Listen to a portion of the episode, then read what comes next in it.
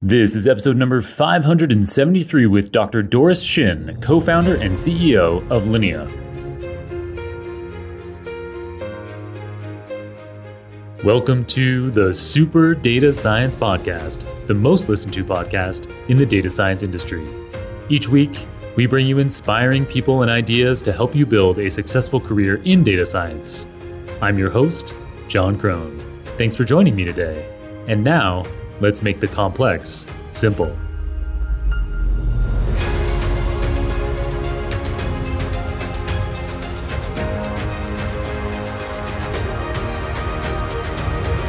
Welcome back to the Super Data Science Podcast. Today's guest is the visionary entrepreneur, Dr. Doris Xin. Doris is co founder and CEO of Linea, an early stage startup that dramatically simplifies the deployment of machine learning models into production. Her alpha users include the likes of Twitter, Lyft, and Pinterest. Her startup's mission was inspired by research that she conducted as a PhD student in computer science at the University of California, Berkeley. Previously, she worked in research and software engineering roles at Google, Microsoft, Databricks, and LinkedIn. Today's episode is more on the technical side, so will likely appeal primarily to practicing data scientists, especially those that need to or are interested in deploying machine learning models into production systems. In the episode, Doris details how Linea can reduce ML model deployment down to a couple of lines of Python code, the surprising extent of wasted computation she discovered when she analyzed over 3,000 production pipelines at Google, her experimental evidence that the total automation of machine learning model development is neither realistic nor desirable, what it's like being the CEO of an existing early stage tech startup, and where she sees the field of data science going in the coming years and how you can prepare for it. All right, you ready for this captivating and informative episode? Let's go.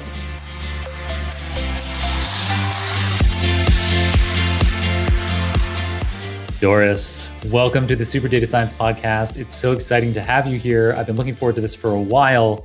Welcome, and where in the world are you calling in from? Thank you so much for having me, Jon. I'm super excited to be speaking with you today. I am calling from San Francisco. Nice. And so I know you through Kevin Hu, who was in episode 541. He had a brilliant episode. Like you, he did a PhD and then has uh, taken some of the inspiration from his PhD to found a company. And so that's kind of a common thread between the two of you. How do you guys know each other? We were introduced by my co founder, actually. And I think my co founder got connected with Kevin from uh, a shared research interest. Cool. Yeah. Well, yeah, I'm not surprised. You guys have a lot in common and you're both doing incredible things. I can't wait to dig into what you're doing with Linea today for our listeners. It's so exciting. So you're the founder and CEO of Linea. That is correct. And it's an impressive early stage company. At the time of recording, it still says on your LinkedIn profile that it's a stealth startup. But I know that this podcast episode is a big part of your launch. You have lots of exciting alpha users already. You got Twitter, Stitch Fix, Lyft, Pinterest a company that everyone else pronounces Asana, but I say Asana, um, which I'm pretty sure is how you say that in Sanskrit. Um, but nobody else seems to know that, so I'm the one who sounds weird. Um, you've had amazing investors already. The CEO of Kaggle, Anthony Goldbloom, the co-founder of Databricks, DJ Patil, who was the first US chief data scientist. He's also in Super Data Science episode number 355. Hilary Mason is an angel investor. She's coming up in an episode soon this year. And uh, I hear that you have large institutional investors to be announced soon. So, Doris, how exciting to be where you are. It's, yeah, it must be an incredible experience to like to transition from your PhD to now have this company launching. How does it feel? It's absolutely incredible every day. You learn something new every day. You fail at something every day, and that's how you learn. And this is like nothing I've ever done before in my entire life. Cool. Well, I have every confidence that it is going to be a great success. Everything you've done up until now has been an extraordinary success.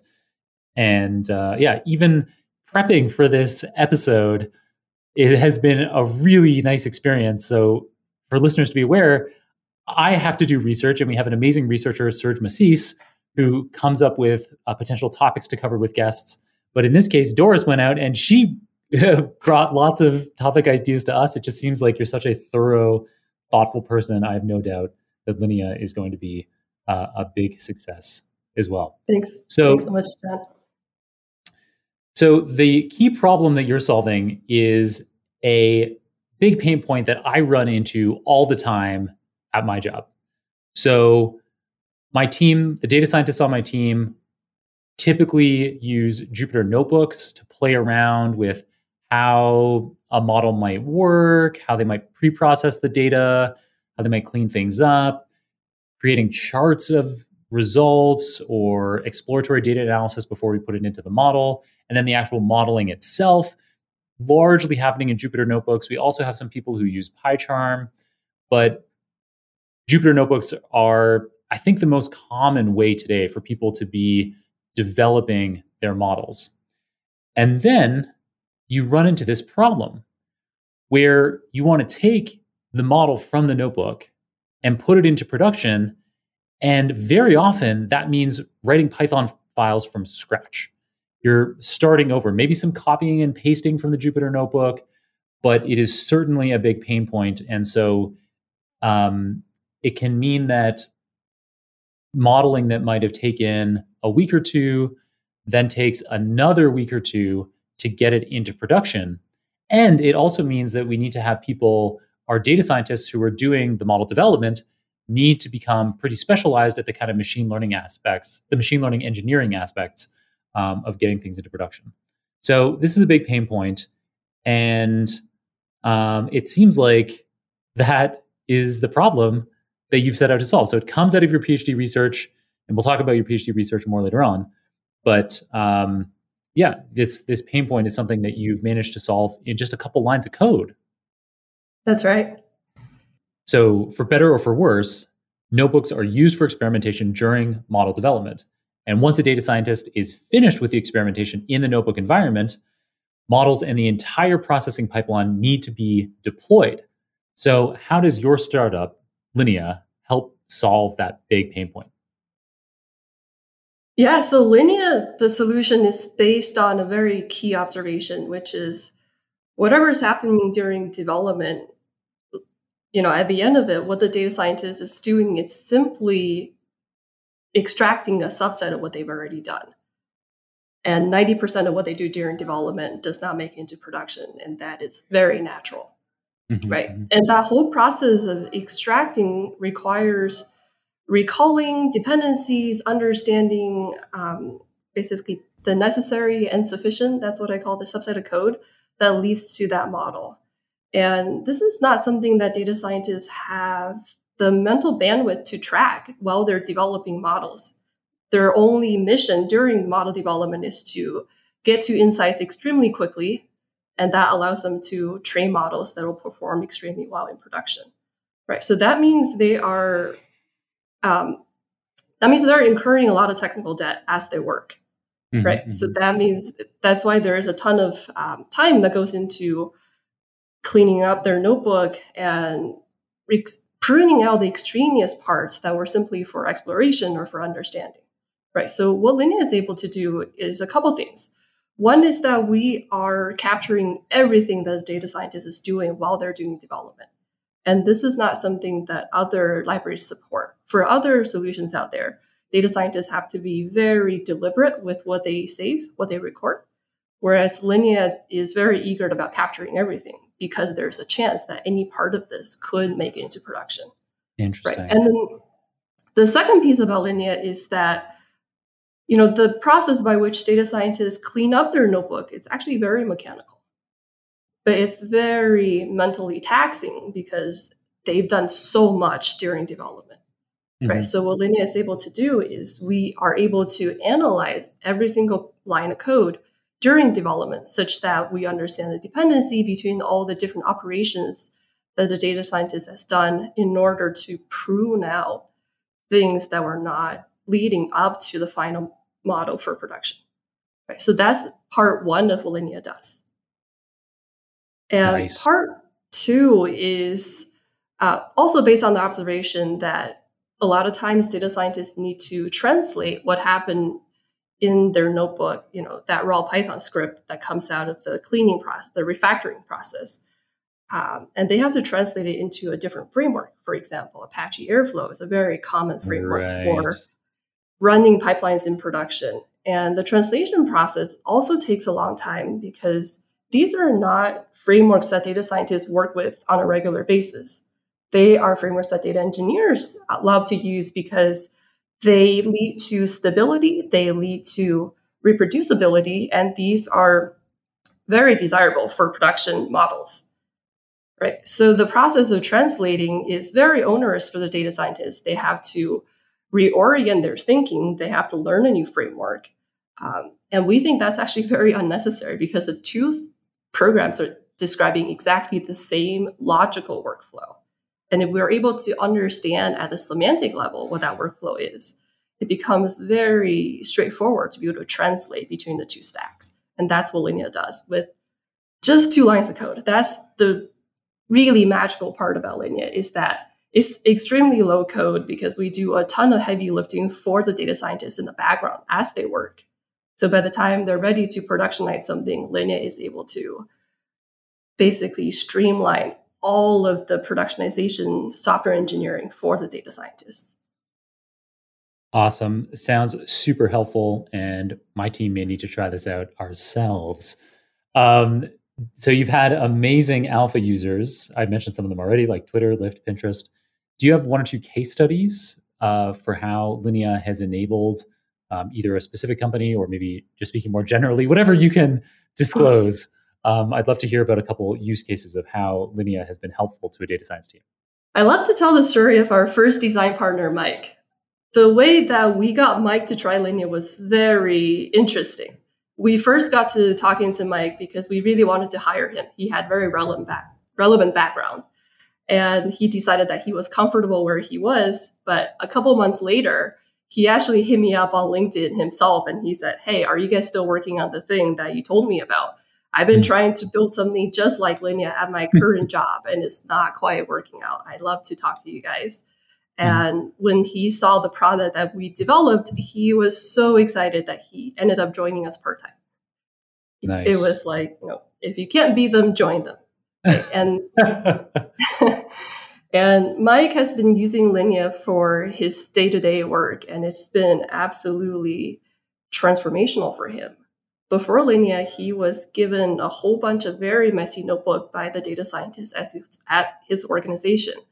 And he's receiving um, you know, tons of notebooks every day, and he has to go through every single one of them, try to understand what's going on in there so he could translate what's happening in there into Airflow.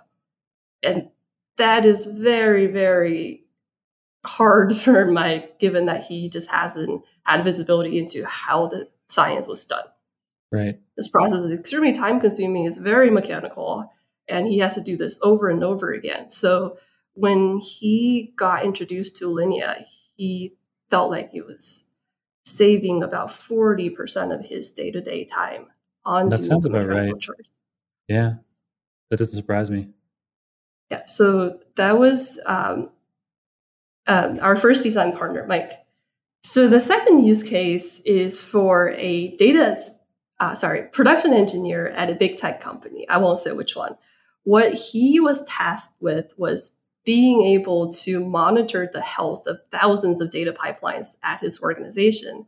And if any single task within a pipeline ever goes down or if was stuck, he needed to understand the downstream implications for everything. And because everything is intermingled, it was extremely difficult for him to understand the intricate interdependencies. And this is speaks to kind of the second benefit for Linea, which is being able to understand not only how a single model came to be, but also how all the different artifacts, artifacts meaning models or data sets, charts, everything that a data scientist produces are related to each other. And this allowed our design partner to be able to say, if this task is taking forever, all of these other pipelines that are feeding into dashboards or feeding into production models, they need to be alerted because there's potentially a failure for them or there's potentially other issues that could arise. So he was super excited to get his hands on Linea because now he has answers to a lot of the questions that he wasn't able to answer before. Cool. Yeah, I love those use cases and it it underlines the same kind of issue that I was describing that getting models from our uh, playground environment into our production environment can be such a chore. And so that 40% figure that you said, you know, saving 40% of your time, that sounds about right to me. I can imagine, yeah, huge time savings through using a tool like Linea. And I can't wait to try it out myself. So clearly you've been able to convince a lot of people that this is a revolutionary idea. You have amazing investors already and even more lined up uh, to be announced soon. So very exciting times. What was the initial point that led you to founding this company? I know that some of the work you were doing in your PhD inspired this a little bit, but um, but yeah, when did you actually decide I'm going to do this? I'm going to found a company and solve this really thorny problem? So the mission of Linea actually came from way back to my first job out of college. I was what we now call an ML engineer. Back then, that wasn't even a term yet.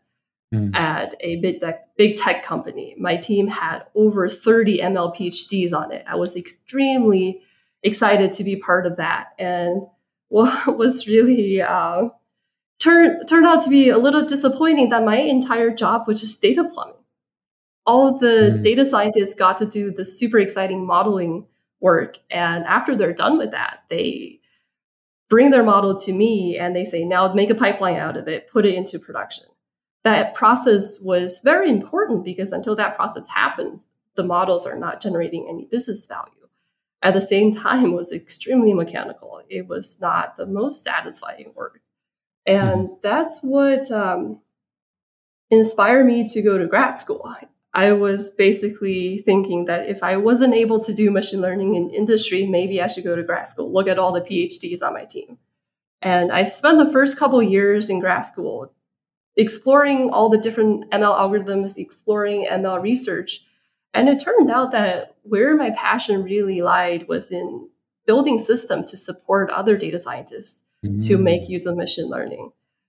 And that's what really inspired me to go on the mission for what we're doing at Linea today. And in terms of wanting to do a startup.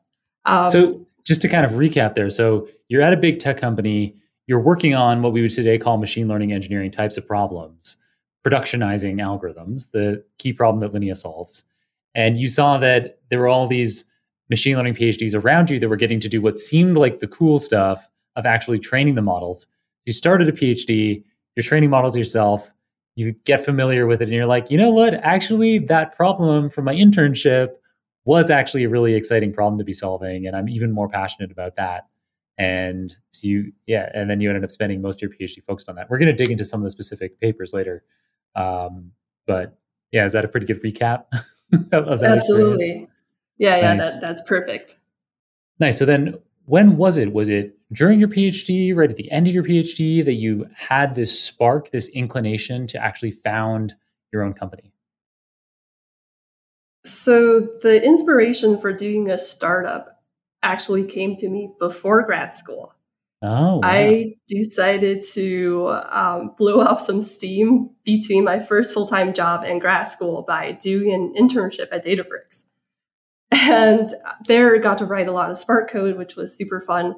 But what's really exciting was seeing the very early stage of a startup. That journey was incredible to me. And that's what really got me very interested in thinking about wow, wouldn't it be nice if I got to do this for myself one day? And mm-hmm. that's where I started thinking about what that could look like. And so during my PhD, there's been many moments where I thought about how I can connect what I'm doing, connect my passion to the idea of wanting to found a startup.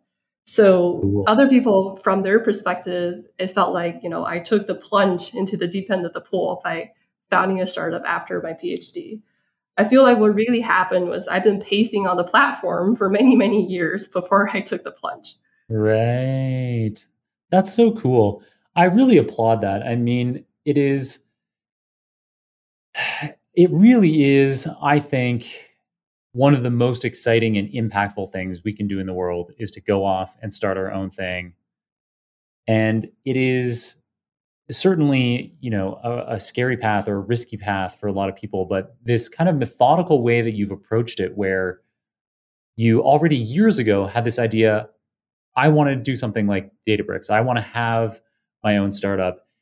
And then going through an entire PhD program where you're thinking about that and you're kind of laying the foundations psychologically as well as practically that is brilliant and so we've had we had a guest on the show recently who uh, didn't finish his phd and has had an amazing career since and he made the argument on air that almost nobody should do a phd he was like um, unless like he, he listed some very narrow circumstances where he thought that you should actually do a PhD.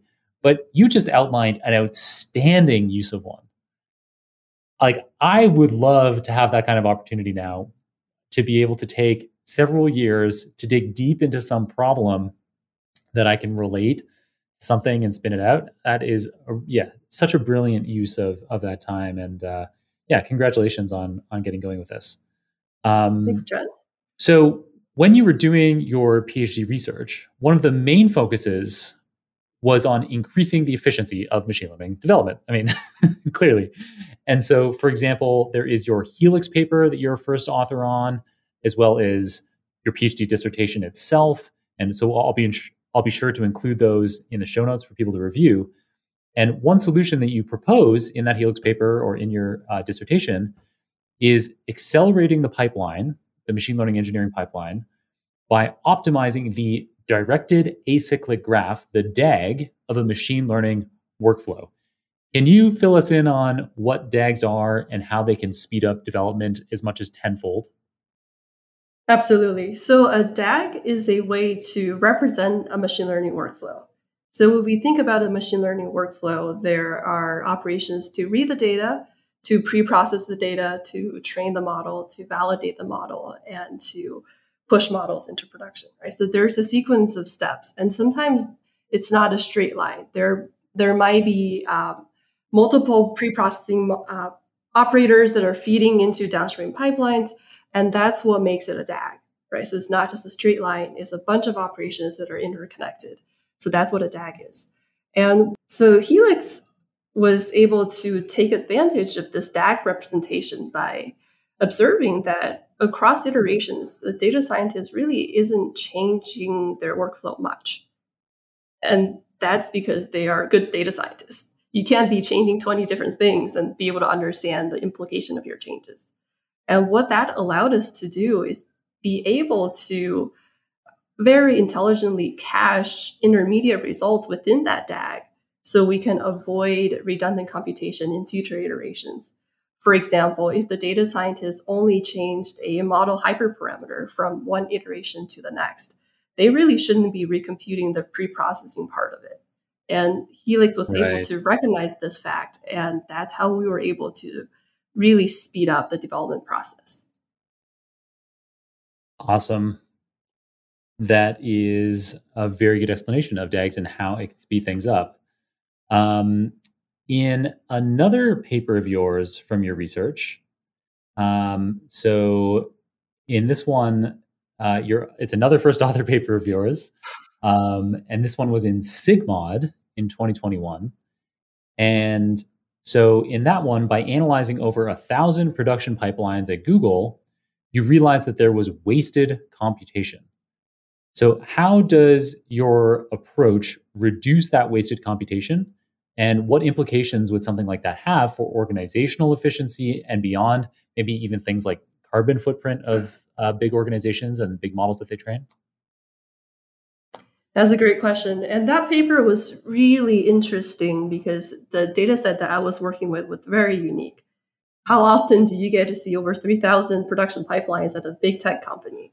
Yeah. So the um, so we started by just analyzing all the data pipelines to see what's even out there, and the analysis was extremely difficult because we were trying to look at the execution trace of all of these pipelines, and it's this giant messy graph because model training is dependent on um, a sliding window of data. So that means across two consecutive model training, you have interlinked data dependencies. And that's what made mm-hmm. the graph extremely messy. So the first thing we had to do was just to figure out a mechanism to even do the analysis. And the way we did that was by proposing this concept of a graphlet.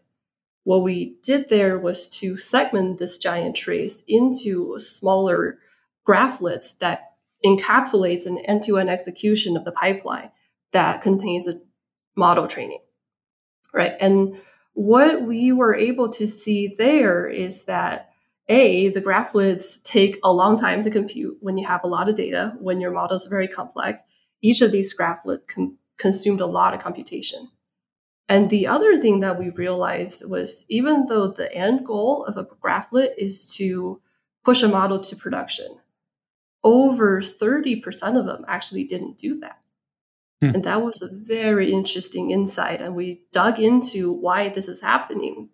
This is not desirable because, you know, until you push the model into production, this graphlet was just wasted computation.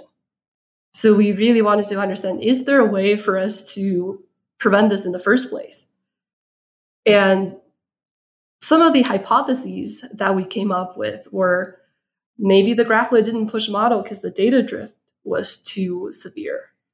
Or maybe the workflow structure changed. Maybe the model type, you know, if it's a logistic regression or ConvNet, they might correlate with model failures more. So, and the other one is when data scientists change their code across model training. So these are some of the reasons that we hypothesized. And the way that we were the way that we were analyzing how these different features correlate with wasted computation was actually by using a machine learning model itself. We trained a random forest model to be able to predict whether a graphlet was going to push a model to production using all of these features. And the outcome was that this model itself was able to identify correctly over 50% of the graphlets that ended up not pushing a model. So it was able to reduce 50% of the wasted computation. And right. by analyzing the model uh, correlation between the model and the features, we saw a couple very interesting things. The first thing was that the model type was a very weak indicator of whether graphlets were going to fail. So that means logistic regression, ConvNets, they're equally likely to lead to wasted computation. And the other thing that was very surprising was that the code change really didn't matter either. So when data scientists tweaked their workflows, that wasn't a contributing factor to failed graphlets. And the things that were the most relevant were data change, as we have hypothesized when data drifts, that could lead to model behaving poorly. And the other thing was workflow structure change. So sometimes the number of operators within the DAG could change because data scientists have decided to uh, transform their data differently, or maybe they wanted to put a couple models together and then do an ensemble model. And these factors contributed heavily to graphlets failing and therefore to wasted computation. And Jon, back to your original question about the implication of wasted computation mm-hmm. it is a huge amount of energy that we are consuming. Right. Yeah. So you're, t- you're talking about th- just in terms of like rough numbers here that I'm just kind of jotting down. If 30% of these graphlets um, aren't leading to a production model, and your model is able to predict half of those and eliminate them, that's 15% of all the computation that's happening, which is a 15% of an absolutely monstrous number. When you're thinking about the big tech companies like Google, the amount of energy that that's saving is huge. You know, that's way more than any individual in their lifetime. You know, all those times you're like, oh, I better make sure I recycle this or like turn off the lights or switch to an electric vehicle, like all of the changes that an individual could make in terms of their behaviors would be negligible. Uh, I mean, many, many, many times over with respect to like this kind of monstrous um, reduction in, in, wasted compute. Um, so I realize you were about to make that point, and I'm kind of stealing your thunder, but I'm just so excited about how how big that number is. And I just want to highlight that the data scientists weren't aware of this until we did, did this study. They just didn't even realize this was a problem, yeah, and right. they didn't have the mechanism to prevent it. This is a really good example of how. So there's an organization called 80,000 Hours that is focused on trying to help people pick careers where they can have a really big impact. And so we had, we've talked about this a few times on the show, most notably because we had one of the founders of 80,000 Hours on our show last year, uh, Ben Todd, in episode number 497. Um, but then also, we more recently talked about um, this with uh, Jeremie Harris in episode number 565. And so, uh, so 80,000 hours, one of their um, main, so the reason why we were talking about it in the episode with Jeremie Harris is because their number one recommendation, if you want to make a big impact on uh, the future of humanity, is an AI safety research. So trying to avoid uh, having AGIs that uh, you know enslave humans or just kill us all.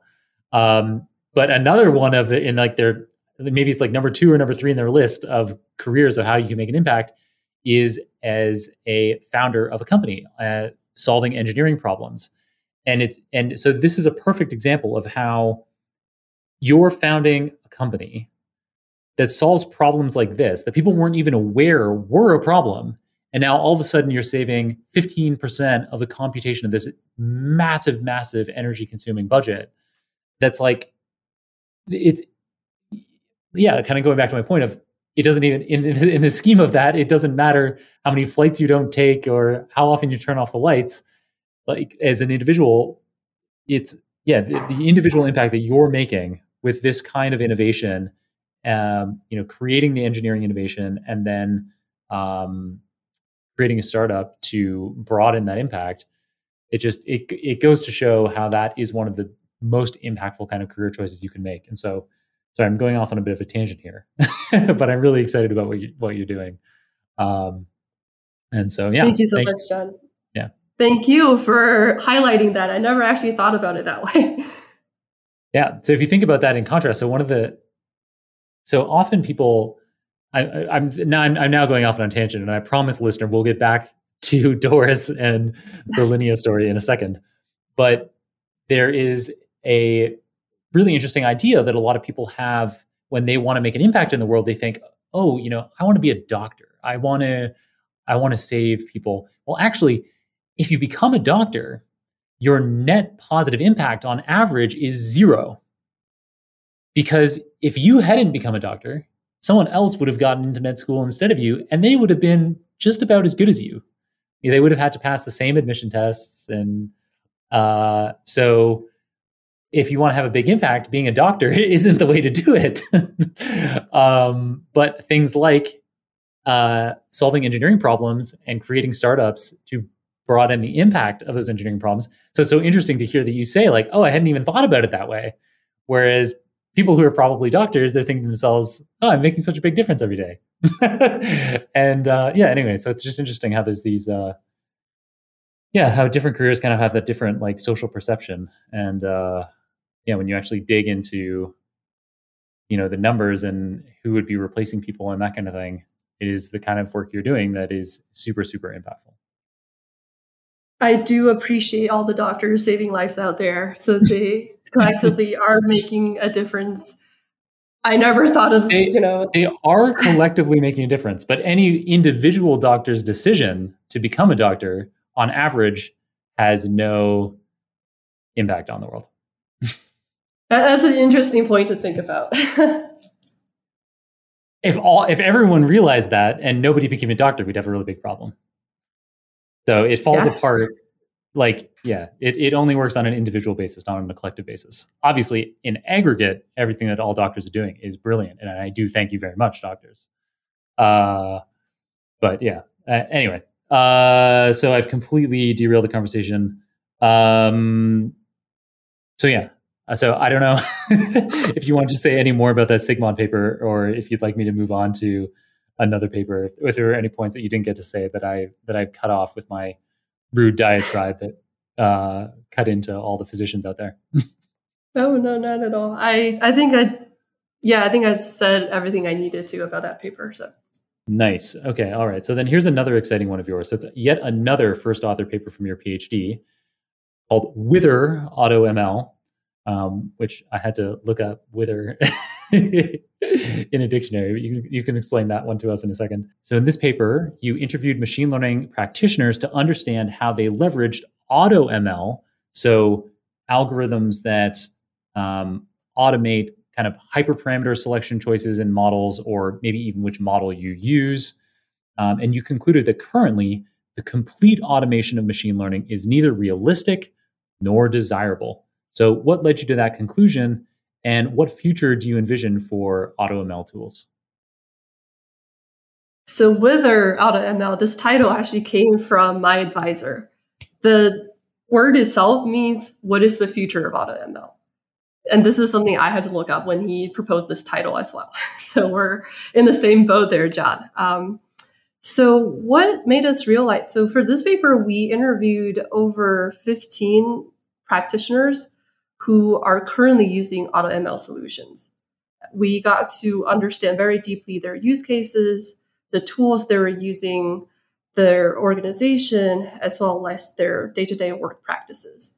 What we found was that there is generally a lack of explainability to all the AutoML, AutoML solutions out there this was very problematic for them because at the end of the day, a human being is responsible for the model's behavior.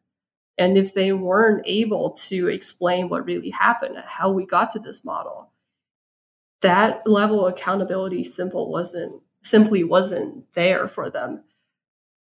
Therefore, they really wanted to have a lot more control over the model process, modeling process. I think it was great for some of them to be able to try out a bunch of different hyperparameters early on. But once you got to a stage where you're really thinking about productionizing a model, they wanted a lot more control. So that was part of the reason why it wasn't desirable to fully automate everything. And the realistic side was mostly about the ability for the systems out there to capture human intuition and human domain knowledge. Imagine if you're looking at a data set, you know, for a drug prediction or something of that nature, right?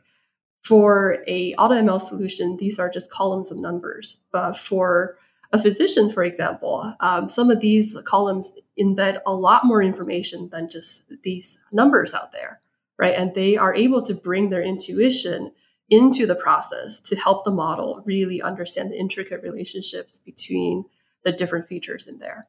So, and I think we're quite a bit you know, we're still pretty far away from being able to somehow uh, encapsulate the human intuition and human domain knowledge. Right. Um, so maybe this is the kind of challenge that Linea, maybe years from now, could figure out an answer to. Absolutely. This is something that Linea is actually very excited about tackling in five years or 10 years' time.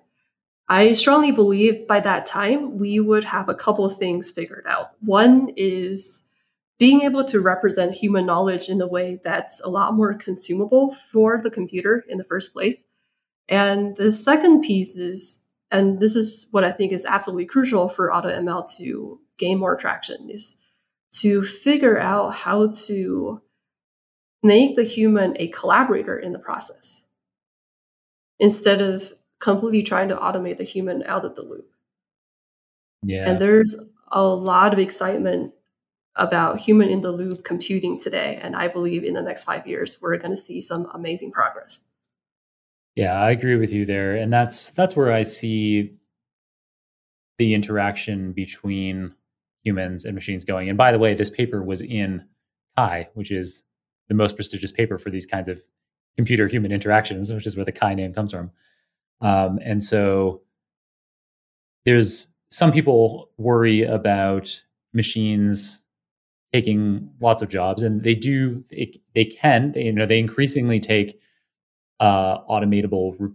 Uh, they, that's that's a silly thing to say. They, they automation takes the most automatable jobs, takes the most repetitive uh, jobs, um, but it does open up other opportunities. And this is that kind of example where um, tools may come up that automate aspects of a data scientist's workflow, but those aren't going to eliminate the data scientist. In fact, it creates the opportunity for there to be more data scientists having a bigger impact across even more models than ever before.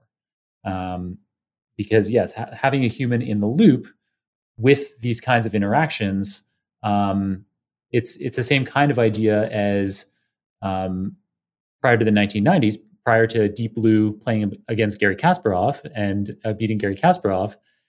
Um, there was this idea of a human against a machine, um, and you know for a while it was like you know computers can't be as smart as a human at this complex thing like chess and then it's like oh crap they can be but what the great chess masters did then wasn't to discount computers it was to work with them and to see how they could use guidance from machines to like oh what would you know what would i do here and what does the machine recommend doing here okay well um, i appreciate that guidance in this case or maybe that gives you an idea but instead of doing what you're suggesting computer i'm going to go with my idea and so that uh, working together with the machine allow is a more powerful pairing than the machine on its own. Absolutely. I think absolutely you hit the nail on the head, Jon, by saying what we're doing with automation isn't to outcompete the human, it's rather to augment the human, to give the mm-hmm. human more opportunity to focus on what they do best. Yep, exactly. So super cool that that's something that could be uh, in Linea's future as well. So thank you so much for taking us on that tour of some of your big uh, research breakthroughs. So your Helix paper with the DAGs um, that can increase uh, the productivity of production workflows by up to 10x by avoiding um, unnecessary processing steps, um, reducing wasted compute by predicting which graphlets um, are not going to lead to any production results, and then also how um, yeah how AutoML isn't something that uh, we can completely replace with people today. Um, so thank you for that. Uh, very cool to kind of dig into the weeds on some of your research. Uh, switching gears a bit um, and talking kind of about what you're doing today and what it's like in your role. What is it like day to day being the CEO of an early stage tech startup like Linea? Yeah, so that's a wonderful question because it triggers a lot of reflection on the past year. So Linea has been around for a year at this point, and I think the CEO role is extremely poorly defined. You're the see everything officer. Uh, you know, if the if you're out of snacks no, in the office, that's what CEO I guess stands for. The chief yeah, everything officer. early stage of a startup, that's absolutely what it is. Um, so I think the biggest learning curve for me is to understand that being a CEO isn't about doing things. It's about putting in the infrastructure to support your team to do to you know unite your team behind a common mission to really excel at doing something absolutely transformative. That requires talking to customers going out and getting customers hiring the best talent to build a solution. Um, logistical things like getting an office so our engineers can be in the same place and talk to each other and whiteboard and riff. And yeah just everything it takes to have a functional organization and thinking about culture at the same time it one thing i realized is that culture you know there's a saying out there culture eats strategy for breakfast and for an early stage startup a lot of people don't realize that culture shouldn't be accidental. It needs to be very deliberate. And how to be deliberate with culture is something that I think a lot about, that I read a lot of books on, and it's still not 100% clear to me. But I think what what's helpful is to codify the values that your organization embodies, and then think about very specific actions that you can carry out to align yourself with those values. Super cool. Yeah. So so chief everything officer, but in these early stages, the culture piece is a big part of it. Uh, and that makes a lot of sense. Yeah, you're shaping, you're laying the foundations for what the culture of the firm will be like in the future. And I interrupted you as you were saying earlier something about ordering snacks. and so I'm sorry for speaking over you. I didn't get you the chance, let, let you have the chance to get back to that. But I think probably that was one of maybe several examples you had of the kinds of things that you need to do in an early stage startup because there's no one else to do it. Yeah, and you know we have a hybrid team. Some of our members are remote, so we also have to um, organize socials. We've done a bunch of virtual escape rooms, and that was oh, me having wow. to go online and search for all sorts of different remote opportunity, our remote team building activities.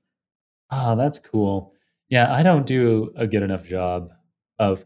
Well, actually, I so I in one on ones with my remote team members, I'll say things like, do you want to have like more of these kinds of things? And all of them, and on my current team, and so in the future this might change, but right now they've said like, no, like I'd rather just have that time. I'm like, all right, um, but yeah, that's cool that you found things like that. I haven't heard of that a virtual escape room. That's fun. Yeah, we've done a bunch of these, and we keep doing them because everybody loves them. Nice, that's super cool. Um, so, what is your if you had to pick one thing? One particular aspect of what you do professionally, what would be the, your one favorite thing?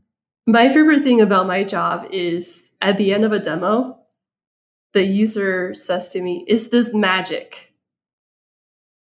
And that makes everything worthwhile. Wow. Yeah, I bet. Yeah, that's so cool. And with a tool like yours that's taking something that could take 40% of a data scientist's time and uh, abstracting it under a couple lines of code, I can see that you would get a lot of those wows. And I bet that that was very helpful for the early stage investment that you have already received from such illustrious folks.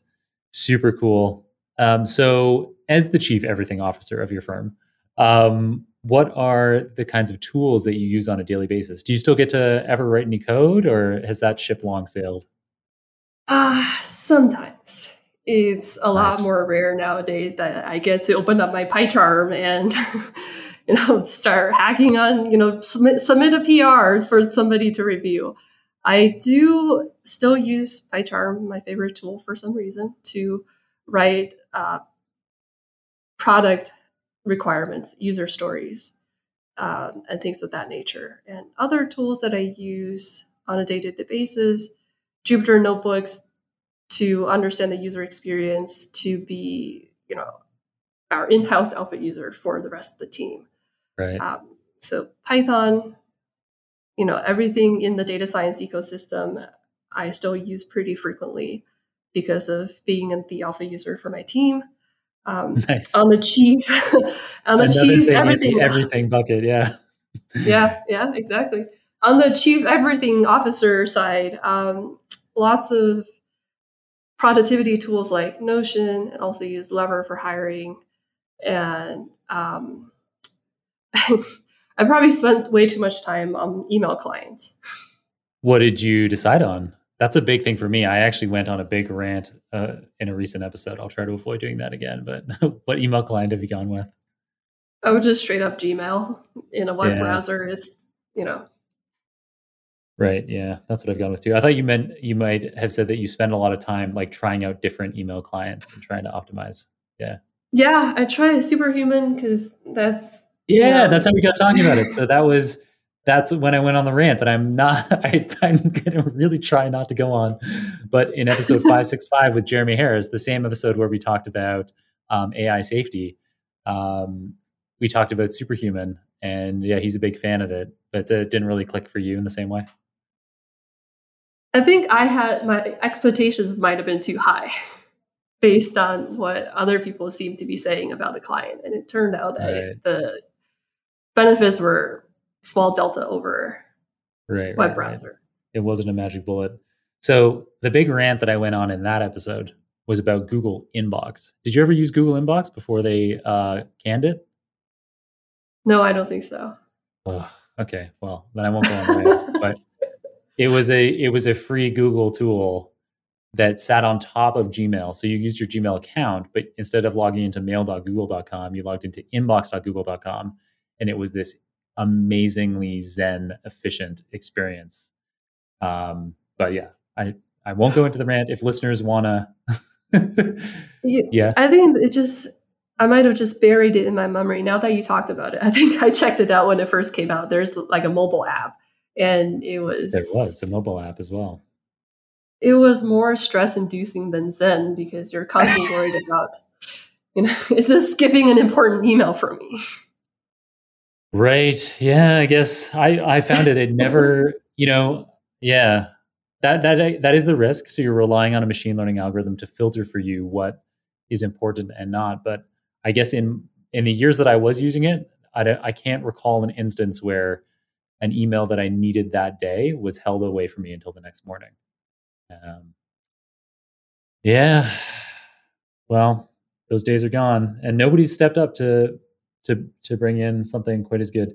Anyway, uh, so other than um, your guidance on uh, the tools that you kind of use as the chief everything officer. Oh, and then also, so tell us a little bit more about Notion and Lever because we had so Lever is for human resources, right?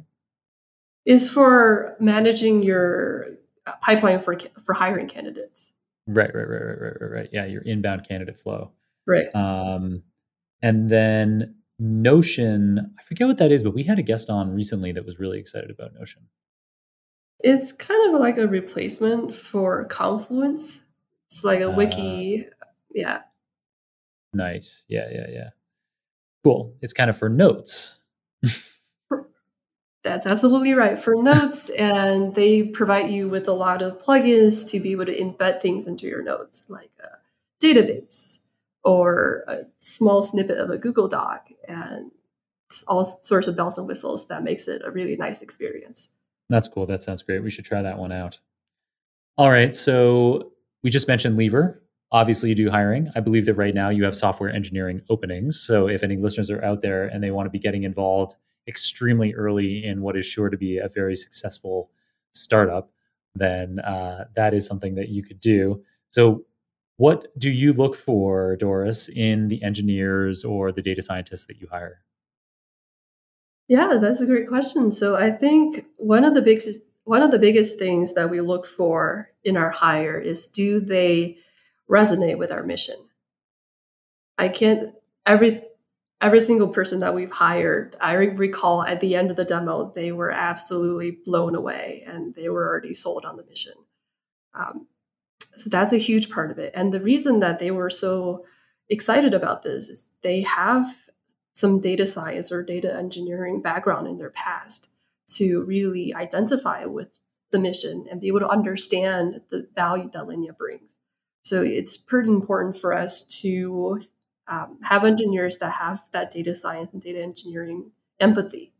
They might not have done a ton of it themselves, but that empathy really help us build product with the user in mind all the time. Nice. That's a, a really nice, uh, yeah, kind of key attribute to be looking for. And that makes a lot of sense to me. Um, so uh, if people are looking to get ahead as a data scientist or as a software engineer, um, where do you think these industries are going?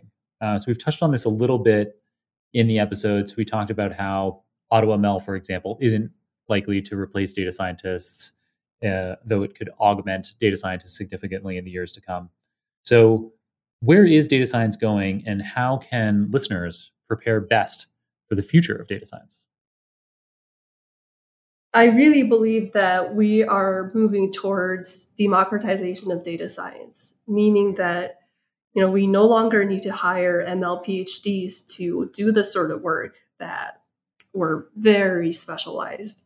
Now we have a lot more tools to, like we mentioned, automate a lot of the um, mechanical side, but also the mathematical side as well. So that means What's left for the human is their intuition, their analytical skills, right? So that means for the future of the workforce, a lot of it comes down to data literacy. Mm-hmm. Being mm-hmm. able to understand how you navigate the data, how you extract insight out of it, using different algorithms, using different tools. And the second aspect is that people often forget the importance of productionization. Right? If you don't go through that whole process that we talked about earlier on, mm-hmm. with you are not able to generate value from your data science yet. And we're starting to see a trend of data scientists owning the end-to-end um, data scientists owning the end-to-end chain all the way from development to production. And the reason is because A, it's really hard to hire data engineers. There's some statistic that say for every single opening for a data engineer, there are two applicants on average. so a lot of data scientists are forced to do the yeah. data, data engineering themselves. I, I wouldn't have been surprised if you said it was a fraction, that it was like for every one opening, there's one third of an applicant. Is your team actively hiring for data engineers, Jon? Um, we are looking for, yeah, we're always looking for great engineers for like everyone else. And we always, you know, this is a question that comes up a lot on the show is I'll say things like, like I did before the program, I asked if you had any particular openings so that when we talked about it on air, I was able to say that right now Linea is doing software engineering hiring. And while some of our guests are doing data science hiring, they are all hiring machine learning engineers, software engineers, data engineers. Uh, that is where the biggest bottleneck is. And so, again, listener, if you're if you're looking to get hired in this field, uh, being a pure data scientist, you're still going to find work. But if you want to be super in demand, focus on some computer science skills, some software engineering skills, uh, for sure. Um, That's exactly right. And that'll really help you elevate the value of your work. Definitely. And that's then that's also something that I've, i am sure I've talked about on air before is that uh, any data scientists that we do hire, I don't require them to have engineering skills before they start, but on the job, it is inevitable. I mean, we are, our company has something like 30 or 40 technologists across product engineering and science we're not big enough to have science to have data scientists solely be creating models and then passing that off. If you want your model to get into production you're going to have to be involved in that. Um, so because uh, that is there's kind of this i don't know if you have thoughts on this ratio. I can't remember where i read this initially but it, it, it is in line with my experience as a chief data scientist is that for every one person creating a model, you need four people to put it into production. Although I guess Linea is putting is maybe it'll all of a sudden be one to two uh, if you're reducing forty percent of the time required uh, to get things into production. Um, but that is kind of the split that we see. You know, it's there's there's lots. Having the model weights is great, and you need them, but having the model weights be accessible performantly in production is a huge undertaking that's so specific to your particular problem. You're lucky if you have a problem that can be handled by something like um, Google Cloud's Lambda or AWS Lambda. It is Google Cloud doesn't have something equivalent, but it's AWS that has those Lambda functions. There, you know, it's lucky if you have that, but for a lot of problems to have them run performantly, there's like caching things that you need to be considering on your side and just passing it off to some cloud function isn't going to work because the size of the data is too much. You'd have to wait for all of the data to be loaded by that cloud function. So there's, yeah, all kinds of memory and compute things that you need to be thinking about uh, to get your data science model into an actual production system. And it's that part where, yeah, we see the most, um, as I said at the beginning, it's where we see it's one of our biggest pain points. It's one of the pain points that Linea is solving. and um, and yeah, it also means that if you're a data scientist on my team, while you're on the job, you are going to learn how to engineer machine learning models. Otherwise, we're just not we're, we're going to have like this backlog of data science models that aren't getting into production and aren't making an impact. Anyway, Doris, so monologue over. Um, without divulging anything proprietary, um, uh, do you have any other insight for us on where the biggest future opportunities lie? Maybe not just for data scientists, but you know, in technology in general. Like, where are the big opportunities? That's a big question, Jon. uh, I know it's non fungible tokens. Web three is the future. It's already here. The future is here. um, I think I mean, I think in the data land, so a lot of my thinking is skewed in that direction. Mm. In the data world specifically, think we already talked about, you know, automating data engineering, accelerating that process is going to be the topic of the next few years.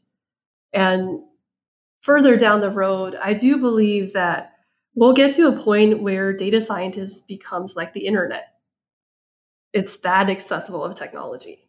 When we think about the internet, you know, we don't think about TCP IP. We don't think about all the underlying tech.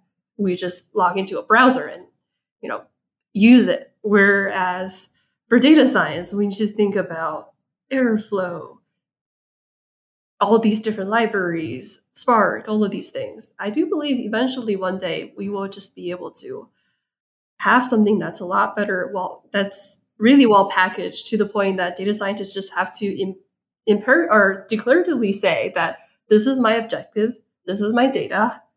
Let's figure out how to use data science to do something interesting. Cool. I love that vision. And it sounds like you are building that future this very day. Super cool, Doris. All right. Thank you for your brilliant insights into your research, into your company, into what it's like to be a CEO of an early stage tech startup. Uh, starting to wind down the episode here, do you have a book recommendation for us? I have read a lot of nonfiction since I founded Linea. And the one that stands out in my mind right now is Start with Why by Simon Sinek. Nice. Yeah. That, yeah, yeah, yeah. That book really resonated with me because it really challenged me to think about why we do what we do at Linea. Why why do our customers want to use it at a very deep fundamental level? Like yes, they want to productionize, but why do they want to productionize? Right. So we can ask the five layers of why. And that really gets into like the deep, deep motivations of what data scientists do on a daily basis and how they're hoping to make an impact. Cool. I love that recommendation. And I think it's been recommended on the show a number of times. Um, listeners can check. So we put um, all of the book recommendations that come on the show. Uh, Ivana, our podcast manager, aggregates them into uh, superdatascience.com slash books. There's a Google sheet there with a record of all the books that have been recommended. And I bet if we look that one up, Start with Why has been recommended quite a few times.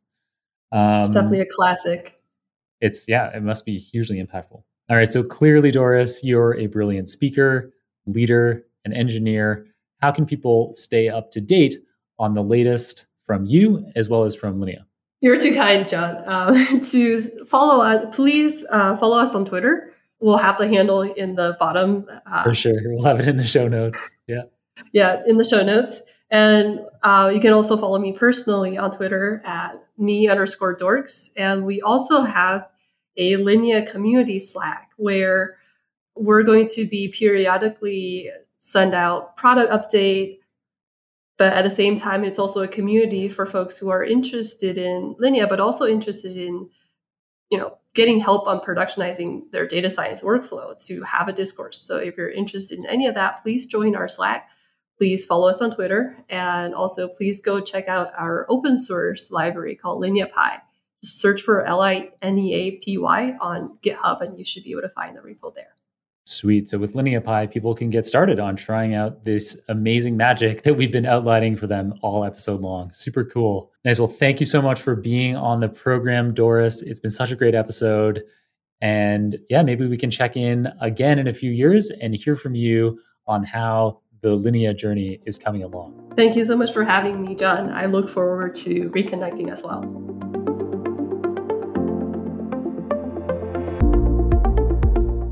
Dr. Xin is such an inspiring, thoughtful, and visionary entrepreneur. I loved getting to know her during today's episode, and I have no doubt that a tremendous future lies ahead for her and Linea. In today's episode, Doris filled us in on how, in just one or two lines of code, Linea cleans up Jupyter notebooks and deploys ML models into production. How DAGs can 10x production workflow efficiency by avoiding unnecessary processing steps. How 30% of graphlets amongst the ML pipelines at Google don't impact production systems, and how half of these can be predicted, thereby significantly reducing wasted computation. How the intuitions behind devising ML models are not fully representable today, but could be in 5 to 10 years, and how, thanks to the democratization of data science, PhDs are no longer essential to developing ML models effectively, but data literacy is more important than ever. As always, you can get all the show notes, including the transcript for this episode, the video recording, any materials mentioned on the show, the URLs for Doris's social media profiles, as well as my own social media profiles at superdatascience.com slash 573. That's superdatascience.com slash 573. If you enjoyed this episode, I'd greatly appreciate it if you left a review on your favorite podcasting app or on the Super Data Science YouTube channel. I also encourage you to let me know your thoughts on this episode directly by adding me on LinkedIn or Twitter and then tagging me in a post about it. Your feedback is invaluable for helping us shape future episodes of the show. Thanks to my colleagues at Nebula for supporting me while I create content like this Super Data Science episode for you. And thanks, of course, to Ivana Zibert, Mario Pombo, Serg Masís, Sylvia Ogweng, and Kirill Eremenko on the Super Data Science team for managing, editing, researching, summarizing, and producing another incredible episode for us today. Keep on rocking it out there, folks, and I'm looking forward to enjoying another round of the Super Data Science podcast with you very soon.